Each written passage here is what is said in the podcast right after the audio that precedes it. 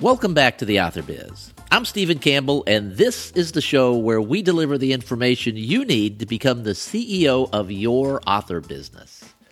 This week's show covers a favorite topic of mine, your email list, and we'll cover it from the basics of why you should have one to the specifics of things like how often you should send to your list and why. This week's guest is Larissa Reynolds. She's an email marketing guru who enjoys nothing more than helping authors make the most of their relationship with readers through their email lists. This show is packed with useful information. In fact, I wound up keeping two sets of notes while Larissa and I were talking. One of the notebooks held my usual follow-up questions that pop into my mind while I'm chatting with a guest. But the second one, I was scribbling down things that I needed to do to improve the use of my own email list. So I hope you get the same kind of benefit from the show. We start with the incredibly basic why question. Why should authors have an email list? And then we get into things like how to attract subscribers, how often to email those subscribers, and how the timing of your emails relates to something called your sender reputation, and why you should care about a sender reputation. We also get into why you should assume that most readers will see your email on mobile devices and why you might want to check your formatting several times a year. We get into a lot more as well. It was a really fun interview for me and educational. Couple of things before we get started today. First, I want to give a shout out to listener Tasha Giordano. I hope I pronounced that right. I hope it's Tasha and I hope it's Giordano. Tasha posted the following in the Author Biz Facebook group last week. I just started listening last week and I'm trying to catch up. Every show is just packed with information. So, a real-time update. Friday, after listening to the keywords episode, I updated my keywords on a dead series under a pen name. This thing has been flatlined for nearly a year, and I've never advertised anything. Just by fixing my keywords and tightening my blurbs, my KENP has soared. I can tell that people have been reading completely through the first three books of this series just over the weekend. I am so excited. And I am so excited that Tasha took the time to write and tell me that, because I just get excited when people actually get some benefit out of listening to the show and put it into practice. So thank you so much for dropping that into the AuthorBiz Facebook group. The second thing, we're going to start a new how-to series that's basically short, targeted shows with how-to advice for specific topics. You have all sent in so many great ideas that I realized that a lot of them could be addressed in these shorter how-to type episodes, so that's what I'm going to try and do. First up will be Facebook ads with Michael Cooper, and if all goes according to plan, that show will release sometime this week. All right, enough of the pre-show. Let's get this show started. My first question to Larissa was, why do authors need an email list? Well, I think, the good part about being an indie author is that, we all talk about, you have to have this, you have to have that. But really, you can run your business however you want. So, why you need an email list? Well, you don't have to have an email list, as long as you understand kind of where you're, why you're making that choice. But I would say the reason you do need an email list is because it is the sort of only way you have to connect with readers that's within your control. So, one of my favorite quotes, it's from several years ago, is a quote from Russ Grandinetti, who is right now he's the senior VP of Kindle content at Amazon. And there was a New York Times interview he did several years ago where he said, and I put this on my wall because it spoke to me so much. He said, the only really necessary people in the publishing process now are the writer and the reader. And everyone who stands between those two has both risk and opportunity. So, even Amazon, as big as they are, they know that they are not really the relevant part of the situation. They're looking for the opportunity to be a bridge between writers and readers. That's good for us because Amazon has a lot of access to a lot of readers and a lot of buyers.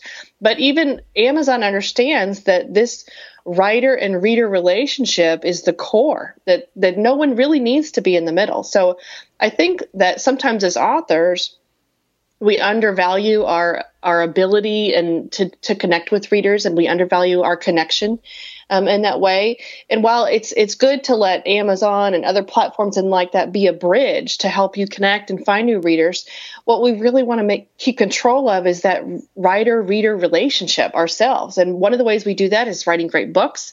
And outside of books, really the only way we have to do that without relying on someone else is an email list.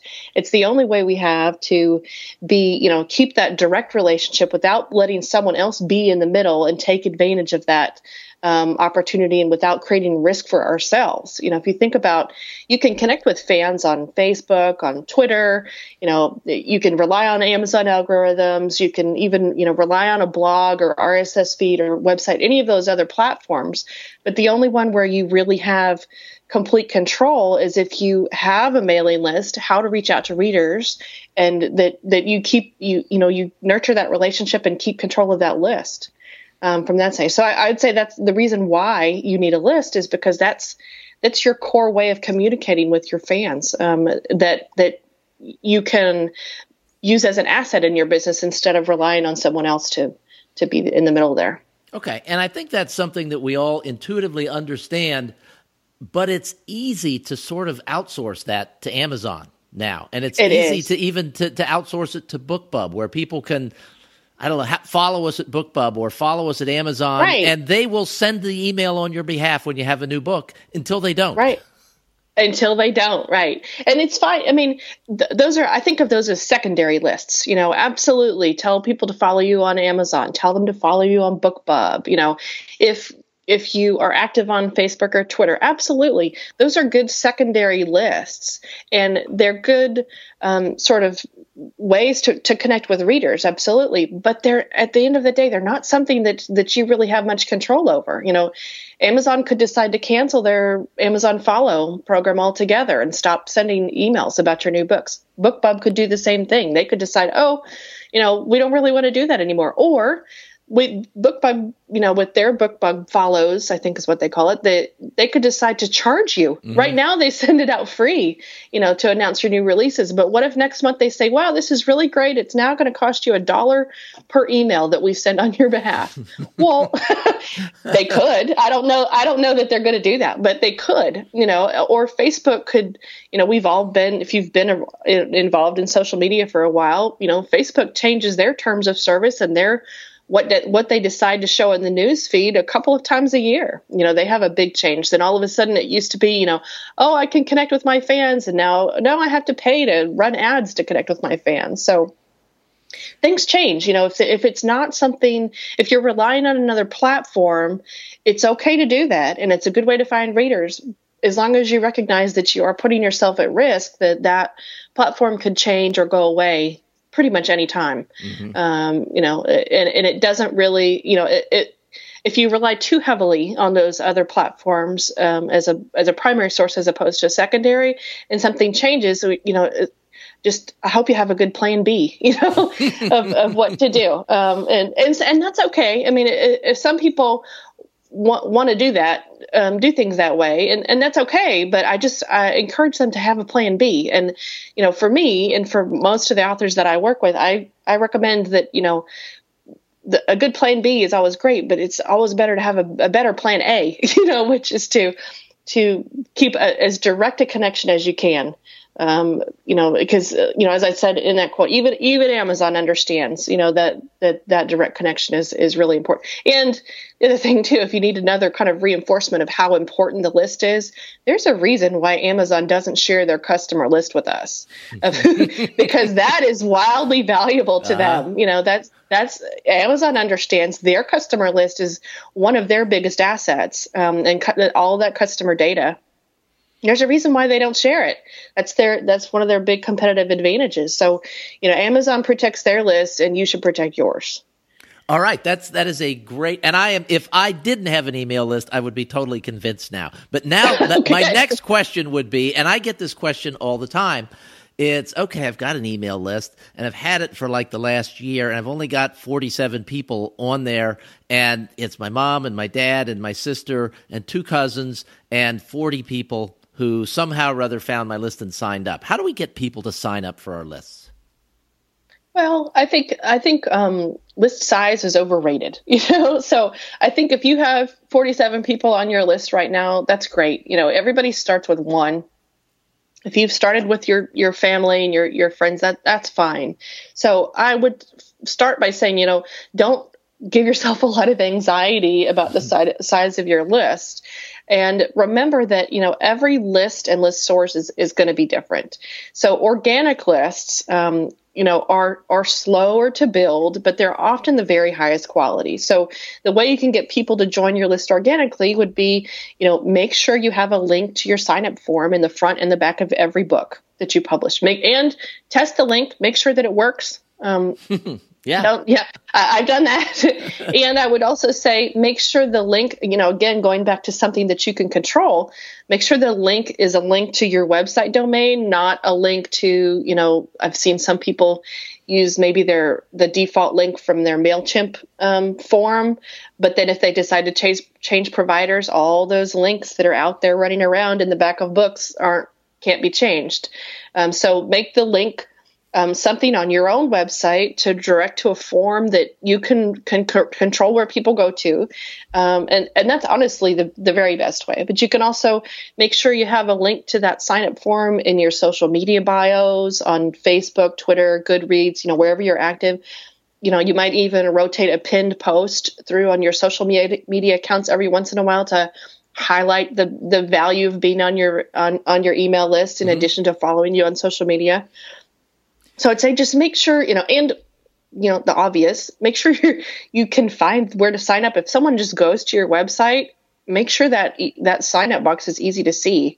You know, you can think about using pop-ups and things like that. I know some people get all anxious about pop-ups, but the reason, you know, in modal windows and things like that, the reason all of those different sign up ways to sign up are popular and used frequently is because they do work.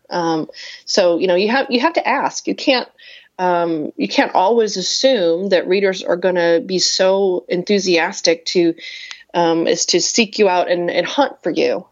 So if you are interested in building a bigger list, I would say, you know, make sure you're making your list known. Make sure when you're out and about online and in the real world, that it's easy to find how to join your list. You know, now if you want to go kind of a little bit step wider, you can absolutely use services like InstaFreebie or do cross promotions or newsletter swaps with other authors, things like that. Those, just remember that those readers are going to be a little bit different than your organic readers. You know, your organic subscribers are going to be. Let's break this down a little bit, and let's sort of segment it. So we've got say the list, the capture form on our website, and we've got links in our books. The people that find us on the website and in our books probably liked what we had to write, and they want to know when we have a new book. Then, they've probably read. I always think of it as they've read at least one thing of yours. Okay. So they've read something and liked it enough to come seek you out. Okay, so that's a pretty valuable segment. And then there might be we might have a few more books, and we might be using the strategy that so many people are using to great effect, where you give away a few books, or a book, or a few books, or short stories, or anything. And that's something, a different kind of a list, because somebody's getting something for free, but it's from you. Right. Well, and I would say it's not necessarily it is a different kind of a list depending on how you use it. Even if you're going to build an organic list, I still think you should come up with some kind of incentive to join the list. Okay. The difference could be is that if you think about if you're interested in building a list of kind of organic fans, well, come up with something that is interesting to people who've already read your books, which would be maybe a prequel or some like deleted scenes or a short story that's related to the series or something that someone who's beginning to be a fan is going to be more interested in going deeper, compared to if you're using, say, Facebook ads or InstaFreebie or things and trying to attract completely new readers who haven't read your books yet. Then you might want to use that incentive of here's a free novel, here's the free first book in my series, or here's, you know, a bundle of short stories. That's just if you just think about the, absolutely, you're always going to have more signups if you use an incentive of some kind. But if you think about, you can what kind of incentive you use, you can use that to attract different types of readers, if that makes sense. No, it absolutely does. And then do we keep those segmented in our list somehow? I recommend doing that. Not everybody does it, and you don't have to. It kind of depends on your, how deep you want to go with your mailing list strategy. But I do think it's useful to think about that different lists and different, sources of lists are going to have different expectations from you. If you are sending emails to a list that is primarily, your diehard fans and that have come to you organically, well, you can speak to them a lot more intimately, and they're going to be a lot more interested in knowing kind of about you and what's going on in your life and how the next book is coming and things like that. Compared to if you've built a list of, maybe Facebook, you've used Facebook ads to build a list, which is very, very valid strategy and very popular. Those people might not care about your family vacation that inspired your next book. Mm-hmm. But what they might care about is, why should I read this book that I just downloaded? So if you think about where different readers are in their sort of journey with you and their relationship with you and where they're coming into your list, if you segment them and keep them a little bit separate, you can kind of react to those different expectations that, well, a fan is going to be a little more interested about me and about my work in progress. A more casual reader is really more interested in, why should I read this book? Is the book that I just downloaded and is sitting in my huge pile of freebies, is it interesting enough for me to take the time to read right now? So I think, that sort of nurture relationship is a little different than, maybe a fan relationship. And I think sometimes what happens is, if you don't segment your list, and people, a lot of authors expect a reader is a reader is a reader. Well, not really. And it's, a subscriber is a subscriber is a subscriber. They're all going to react differently. And we talk a lot about list numbers, but those are all individual people, behind that email address. So I would say, just think about who you're speaking to and what they're interested in, and try to focus on, where they are in their stage of relationship with you, in terms of list building, but also in terms of list communication. Okay. Let's talk about InstaFreebie for a minute. You mentioned them. Okay. They sort of burst onto the scene a year or so ago, and people were just building these massive lists using InstaFreebie. Some time has passed. Do you have any sense of people's success with those quickly grown lists by using the InstaFreebie service? I think InstaFreebie is a great service, and I think that it's a great way to manage sort of the kind of author cross promotion. Where I think that. And it's to some extent, it goes back to this idea of expectations of, that a lot of people have focused on, a lot of authors have focused on bigger is always better. And that's not always the case. So I've seen some people that have built great lists with InstaFreebie, highly engaged lists, and have great relationships with readers that found them originally through InstaFreebie. But I think that what's happened is those authors, either intentionally or instinctively, spoke to readers where they are, and nurtured that relationship along.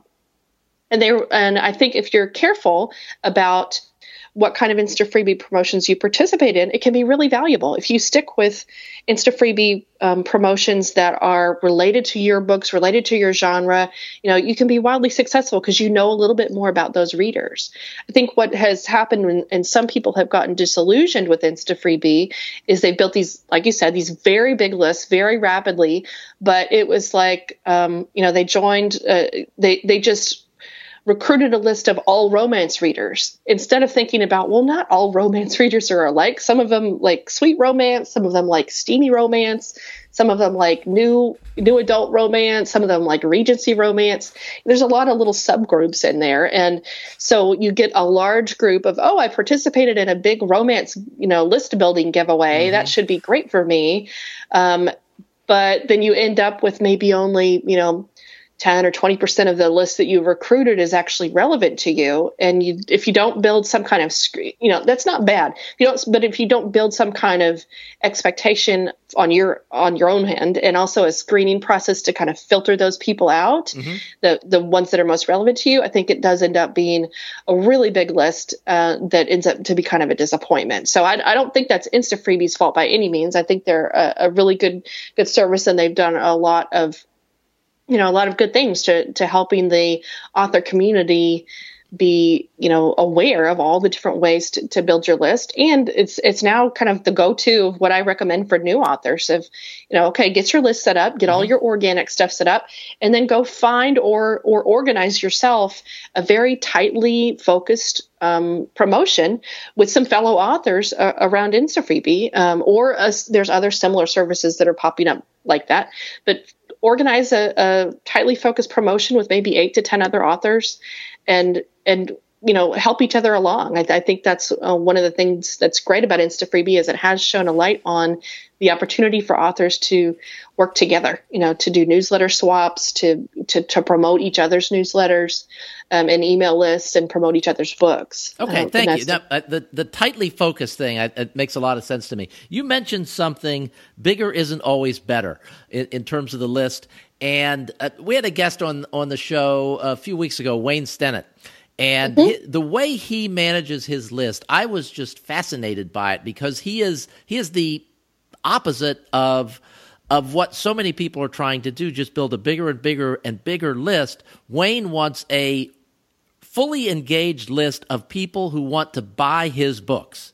And he has one, doesn't he? And he does. It's not a huge really list. One, yeah. I mean, there are people out there that probably have one book that have a bigger email list than Wayne does. Right. But Wayne's email list of, I think it's around 3,000, I think he said. But when he sends an email out that he has a new book, just that email is enough to get his book into the top 200 and get the Amazon algorithm working for him. So, I mean, he's tightly focused on just that one really tiny segment of people that want to buy his books. And I was just fascinated by his thinking. I know you've had some communication with Wayne. What are your thoughts on Wayne and the way he's built his list? I think Wayne's list is great. I think Wayne is great. And I teach email strategy, and in some ways, a lot of the things that Wayne does are completely contrary to what I teach. However, I always use him as an example at the beginning of a class and say, look, there's no one right way to do this. There is, there's your way to do it.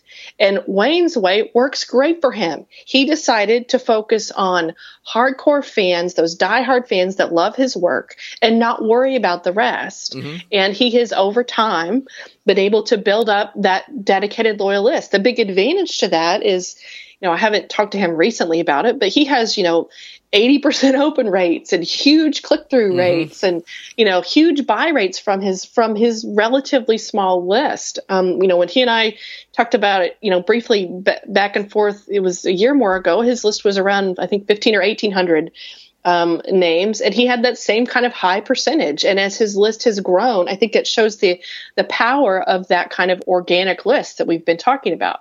And part of the reason his strategy works, I believe, is because he is so deeply focused on what's in it for the reader. How can he make sure that his readers are taken care of, that he builds that relationship and that bond. He has such a strong bond with his list. If you subscribe to his list, and I do, there's things that he does that make me crazy with formatting and the way his writing style and all of that. However, it works for him because it fits his personality.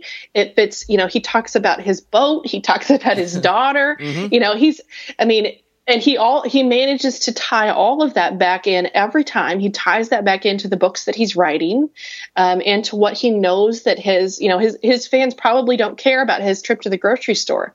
But because he writes in that sea adventure category, they do care about his trips out on his boat. Mm-hmm. So he has found a way to really build that strong connection. And I think that's why he's been so successful, is he has focused on who can I reach? Who can I connect with? And how can I build a strong connection? If he decided to, you know, run a whole bunch of Facebook ads and change his strategy, he would probably be less successful with the tone and style and content of his emails if he were sending that to a colder list. But because he's decided to, you know, stay smaller and focused and just really deepen that relationship with the readers, I think that's why his approach really works. So it doesn't have to be a big list. You know, big lists are not bad. Small lists are not bad. It all depends on how you use it. Okay. And there's probably a terrible joke there, but I don't know. Yeah, let's not go there. Right. You mentioned something, and I'm going to veer away from all the things that we said we were going to talk about. You mentioned the term formatting. I get emails from time to time that are so small that they're unreadable on my phone. So I have to expand them so that I can read them. And then I get emails from other people, and the text is the perfect size. They're readable. It's easy. It's spaced properly. What's the right way? What's the wrong way? And how can we be sure we're doing it right? Then hold on a second, and I'll give you some numbers here. Let me pull them off. I have to pull them up here because we didn't plan on talking about this, but this will knock your socks off. Okay. So mobile email is one of the most important and overlooked details of a lot, among all author mailing lists. And there's some numbers here from a company called Litmus, which is a big email tracking firm. They do a quarterly kind of state of email report. So this is email across the board, not just amongst readers and authors. Mm-hmm. But if you look at mobile open rates, meaning opening an email on a mobile device, whether that's a phone or a tablet or, you know, iPhone, whatever, some kind of not desktop. Mm-hmm. Mobile opens have grown 180% in the last 3 years. And as of March, we've now tipped over that the majority of emails are being opened on a mobile device at least once. 54%. Wow. No. Now, a lot of people will open on mobile and then read again later on desktop, which if you ever look in your stats, depending on your provider, and you see, why is everybody opening this 3 or 4 times? Well, that's partly, some of it is like a tracking flaw, but it's also because, you know, and if you think about your own behavior, I skim through and I check my email on my phone. I delete the stuff that's not interesting. And then I deal with some things later when I get back to my desk. Right. Mm-hmm. But 75% of Gmail users now access their accounts on mobile. So if your list is heavy in Gmail, you absolutely need to be worried about how it looks on mobile. And the reason why, and here's the numbers that killed me, 71.6% of consumers will delete emails if they don't look good on mobile. 45% of consumers have unsubscribed from emails only because they didn't look good on their smartphone. 34% of consumers have marked an email as spam only because it didn't look good on their smartphone. Ouch. Ouch is right. I know. Big ouch.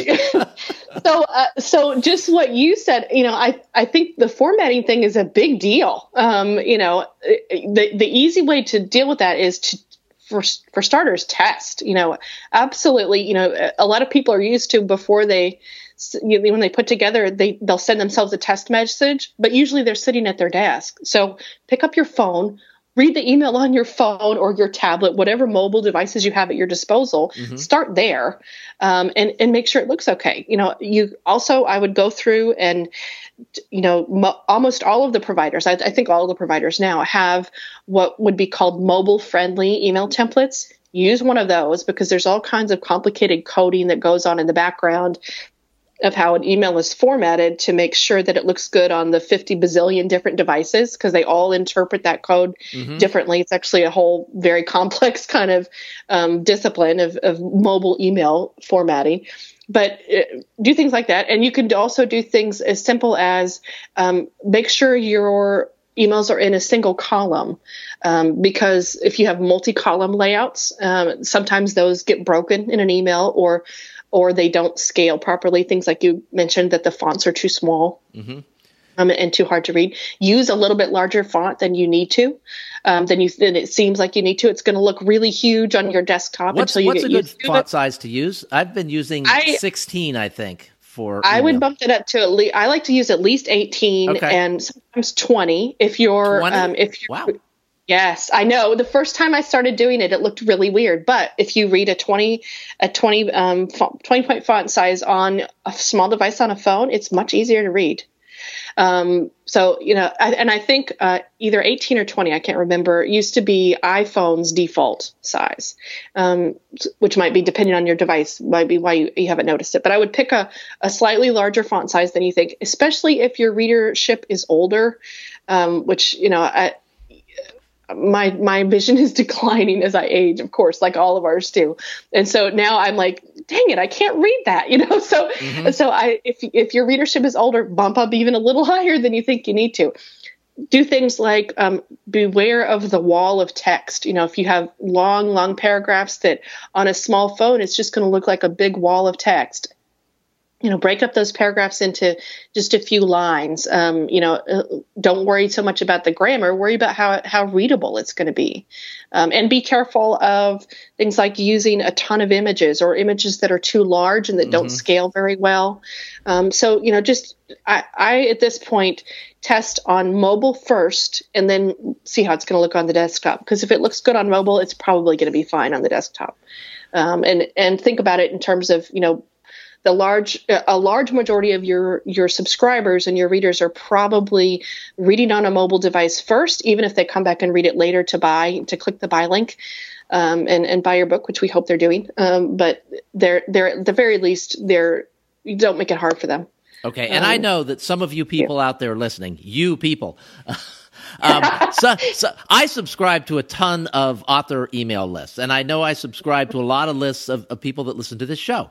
And somewhere between 15 and 20% of the emails that I get from authors are formatted in such a way that I wouldn't even think was possible in 2017. So it's like basically you have to scroll back and forth to read all the text. It doesn't squish up on the phone so that you can read it. Right. And so I suspect, it doesn't wrap correctly. Yeah. Right. I suspect there are people out there that set up their list and set up their templates 4 years ago, 5 years ago, and it just works. So they're going with it. And if that's you, don't do this. Double check. And I would say even if you do it now, I would go through and check all of your templates, you know, at least 2, maybe 3 times a year, because even as recent, you know, like Gmail is the biggest one that people tend to watch. But in, I think it was January or February, earlier this year, Gmail changed how the code is rendered in the Gmail client on mobile devices. Oh.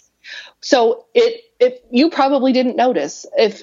But if you're an email programmer kind of person, there's all kinds of things that had to happen on the back end to continue to make those emails easy to read and easy to format. So code and formats and templates and all that, it does change over time as different devices come out and different email rendering capabilities change and things like that. So if you have not checked your templates in a while, I would say put that on your calendar, even after you check your templates and check that everything's working, you know, revisit that, you know, once or twice a year and make sure that you're still up to speed. Well, I am so happy that you used the word formatting and we were able to veer off in that direction, because I think that was some really useful information. Thank you. You're welcome. All right, let's get back to what we intended to talk about. And the next thing on our list is response rates.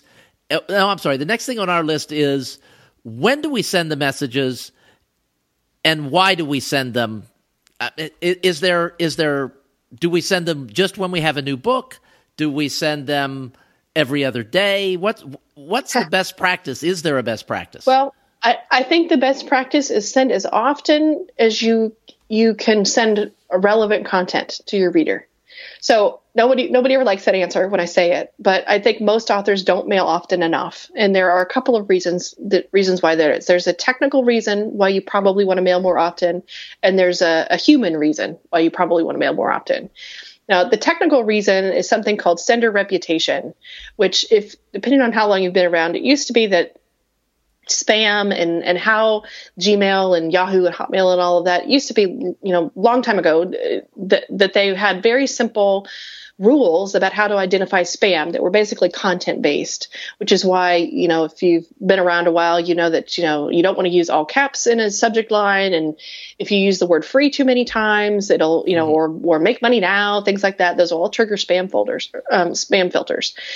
But as, you know, the internet evolved and email evolved and all of us got more sophisticated, these more sophisticated algorithms have taken place. And what now we kind of lump them all under the term of sender reputation, which is the way to get to the inbox instead of the spam folder is the behavior of how people interact with your emails. So sender reputation is, it's different, you know, nobody, it's kind of like the Amazon algorithm. Nobody knows. It's not like an exact science. You know, we can all guess, but what we do know is that how readers interact with your emails adds to your sender reputation score. And your sender reputation score is going to be things like, do readers open your email? Do they click on the links? Do they read it right away when it hits the inbox, or do they set it aside to read for later? Do they delete it without reading but not unsubscribe? You know, obviously spam complaints factor into that, and these email providers are looking at sender reputation based on all kinds of factors, and it's both on an individual subscriber level, but also on a list level. So they look at, you know, for, you know, author A to reader B, you know, where should we put this? Is this email that they're sending likely to be relevant? If yes, we'll put it in the inbox. If maybe, we'll put it in the promotions tab. If no, it might go to the spam folder. You know, it's a little more complicated than that, but I hope that explains. But then on the list level, what they're looking at is when this author sends an email, overall, do people engage with this email? Are they excited? Do they want to receive it? Or overall, do people not engage with this email? In which case, you're more likely to go to, you know, they're going to say, oh, your sender reputation is not so great, so we're going to skew a little bit more likely towards the spam folder, or in some cases, just not delivering at all. But those sender reputation algorithms are basically a rolling average of your behavior and your sending behavior, but they're a rolling average over 30 days. So if you are not mailing at least every month, you're always starting from zero with a sender reputation. You never have enough frequency to build up goodwill with all the little technical algorithms that help decide how your email get delivered and where it goes. So I would say is a best practice and a rule, always send it every 30 days as much as you can. You know, I just had a time period where I didn't send, you know, to one of my lists for almost 90 days. You know, things happen, life happens. Mm-hmm. But so now that I'm remailing that list again, I'm expecting it's going to take a while for that list to be rehabilitated. It's not lost. It's not a disaster. But if you are interested in getting to the inbox and, you know, just take care of that sender reputation. Now, the reason why Gmail and Yahoo and all of these companies switch to this sort of behavioral analysis of email is because of the second reason why you want to send more frequently, the human side, is it's just hard for people to remember you. We're all busy. We all have things going on. If you don't have someone who you already have a relationship with and they don't hear from you very often, they're more likely to mark you as spam only because they don't remember signing up. It's no longer of interest to them. You know, it's like the friend that, you know, your friend from college that you only hear from, you know, once every 5 years. Well, you're going to, you know, that's not, you kind of go, oh, that's nice. And you sort of catch up, but you never really, you know, build a relationship with that person. At least, you know, after the fact, it's the people that you hear from regularly who, you know, are the ones that stay on your radar and kind of rise to top of mind and that you think about.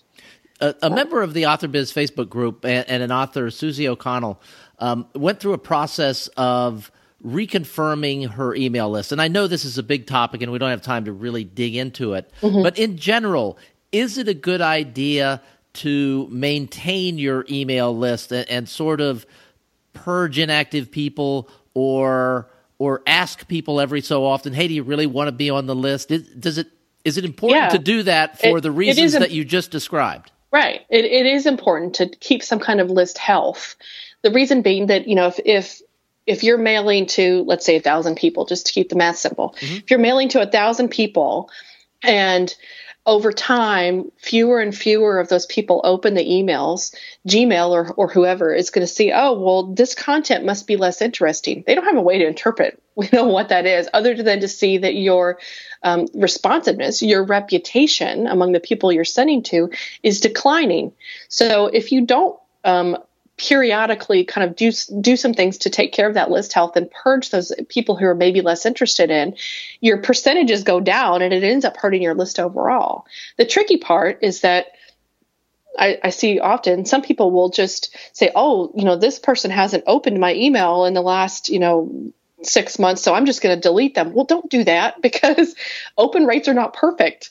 There's a lot of reasons why an open rate might not have gotten recorded if they opened it in Outlook or phones. You know, we talked about the importance of mobile, and a lot of mobile devices, Android is the worst, just don't record open rates because of the way the technology of all that works. They're just inaccurate in recording open rates. So I do think it's important to have some kind of system in place that periodically you say, hey, I noticed that you might not be interested, but these technical things are sometimes inaccurate. So I don't want to be rude and delete you, but could you click on this if you still want to receive these? Or you might say, you know what? If you only ever want to receive my new releases, even though that's only twice a year, let me know and I'll stop sending you these weekly or biweekly emails, and I'll put you on this other list over here. Now, the sender, that might seem to conflict with sender reputation, but what you have to remember is sender reputation is your list overall. So the list health overall coming from your sending address, your email address. Mm-hmm. If you're using things like autoresponders, and which I'm a big advocate of, as my core training is about using autoresponders. Uh-huh. Part of the reason is if you have steady list growth, and you have steady autoresponders going out, you're always maintaining that sending. Even if you don't send a broadcast for 30 days, as long as you have new people coming into your list and an extended autoresponder sequence that's going out, you actually are sending email, just not at a big broadcast at one time. All right, and I got sidetracked there, but no, that was good. The important part is that yes, you do need to take some care to maintain the health of your list from time to time, but just don't take a hatchet to it indiscriminately. We should have another conversation just about autoresponders, because that's a fascinating topic, and there are some specific things that I'm sure you teach that would be useful to everybody here. And really a great way for people to learn more about some of the things you teach is to sign up for your mailing list, right? Right. Yes, it's fictioninsidersclub.com. It's not really a club. It's just the name of the newsletter. I misnamed it, but it's called, people ask me that all the time. How do I get into the club? Well, there's not one. It's not a Facebook group or anything like that. It's a list. It's the name of the newsletter, name of the list. So, but fictioninsidersclub.com is where you can sign up, and it's we kind of talk about publishing strategy, a lot of mailing list strategy, because that's where my background is, but. A lot of really, how to make sense of your publishing business. Okay, so I didn't want to skip over, because you said automation, and I know people are saying, okay, Steve, ask her a lot of automation questions, and we just don't have enough time. That's a huge topic. Yeah, but we can have another conversation about list that. List health and re-engagement is a big topic as well. So. Okay, so let's what's good for open rates and click rates? How do we know if our list is not healthy? I get asked that question all the time, and there's just not one good answer. But as a way to give you a broad kind of benchmark, it's going to depend in large degree on your list source and how you've engaged with the list in the past. So if it's a healthy list like Wayne has, it's an organic fan-based list that he mails very regularly, because he's very disciplined about mailing every 2 weeks, around that time, or I think he does every 2 weeks now. I don't know that for sure. But if you're mailing regularly and it's a fan-based list, I would say you are looking for open rates, in the 60, 70% or more. But it's going to be very high, because those readers know to expect good things from your emails and they want them. If it's on the opposite end of the scale, if it's maybe a list that you built by giving away a free book to a lead gen ad in Facebook or things, well, that's going to be a lot lower. They don't know you yet. They don't even know if they like your books. So It might be down in the, 20, 25, 30%, the average across media and kind of publishing entities is that open rates should be around 22%. I've found that fiction lists tend to be much higher than that. But I try to look for a healthy list. Depending on the source, it's going to have anywhere from, 35 to 65% open rates. And click rates, I like to see them, in the, 15 to 25%, but it's not uncommon to see lists depending on how you've been engaging with that list and what kind of calls to action you have in your email. You're going to have, click rates of maybe 5, 10%. I have some lists that, depending on what you're asking, when you want that buy my book thing, I'd like to see click rates that in the, 40 to 50% of the list is going to click and click through to buy. But, that all depends on what you're sending and how often you're sending and how you're engaging with those and with those readers and where they came from. So there's not really a one size fits all answer of this is healthy for a list. This is not. There's so many factors that it depends on. It's just hard to say it. As a general rule, if you want sort of a blanket rule of thumb, if you are seeing open rates below 25% and click through rates below 5%, call me. Okay. So yeah, I mean, that might be, that's kind of a wake up call to say, hey, wait, maybe I'm not treating this list quite in the way that I could be. Okay, let's wrap up by offering advice for two different groups of people. Let's say there's someone out there listening that is new. They're the person with the 47 people on their email list, and their first book is coming out in 6 weeks. What advice would you give them? So let's assume, first advice, if you're new, is make sure you set up your list. Yes. And have your list set up. And I would say next advice is to don't be afraid. This is kind of the same advice for both groups, actually, but for different reasons. Don't be afraid to mail. And just because you have 47 people on your list and not 4,700 people, the one subscriber that you're mailing to, they don't know that they could be the only person on your list. They don't know. All they know is they signed up for your list to hear from you. So make sure they hear from you. Even if you only have one person on your list, mail as if you have 1,000. The good thing about that, when you're just getting started, is to you develop your own style of engaging, your own rhythm, your own personality, your email personality and way of communicating. And it's a lot lower risk when it's, 47 people compared to 4,700. So it's okay. Mm-hmm. But I would say, just go ahead and mail. Don't say, sometimes I will talk to new authors and say, oh, I haven't sent out a mailing because I only have 100 people on my list. Well, those 100 people don't know. And if if they signed up for your list and then don't hear from you, well, that's just kind of rude, So just make sure that you are nurturing the readers that you have and mail to the readers that you do have. And, even as the example we talked about with Wayne Stinnett's list, you don't need a big list necessarily to make a big impact. So go ahead and mail, talk to those readers you should always mail, even if you have tens of thousands of people on your list. Always send your emails as if you're speaking to one person. And when you're new and when you're small, if you're only speaking to one person, that's okay. So mail anyway. Okay. Would you have slightly different advice or a different type of advice for someone who's more of a veteran author? They've got several books out and maybe a few thousand people on their email list. I would say if you have a larger list or several books out, the advice to some extent is still the same, is that I would consider, and this is a little bit of a blanket statement, you can probably mail more often than you think you can. And reason being that, a lot of times I'll talk with established authors who, only mail when they have a new release and nothing in between there. And then they wonder why over time they don't get a lot of traction from their list. Well, if you just pop up out of the blue, and only mail about your new book, I know authors are worried about sending spam, but basically you're popping up and saying, buy my stuff, and then you go away and you never add any other value. So consider mailing more often if you're more established. And if you have a backlist and several books available, that's a great opportunity because you always have more books to talk about. So I would say it's, to some extent, it's the same thing. Subscribers signed up to hear from you, so make sure they hear from you. And if you want to sell more books from your list, mail more often and ask people to buy, remind people that your books exist, you know, remind people that on your mailing list that you have books to buy.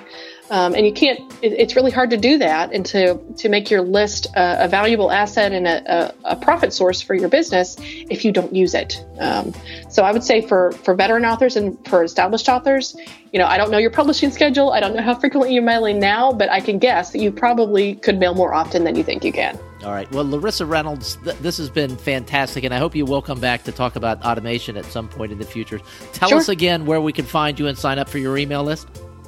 It's fictioninsidersclub.com, and I'm sure you'll put it in the show notes and things like that. But you can sign up for the list there and jump on and just kind of see what fun is to be had. All right. Well, thank you so much for being here today. You're so welcome. And thank you for listening out there. As always, we will have the show notes with links to the things we mentioned, including Larissa's website and the address for the mailing list. And you can find all that at theauthorbiz.com. Thank you for listening. We will be back again next Monday.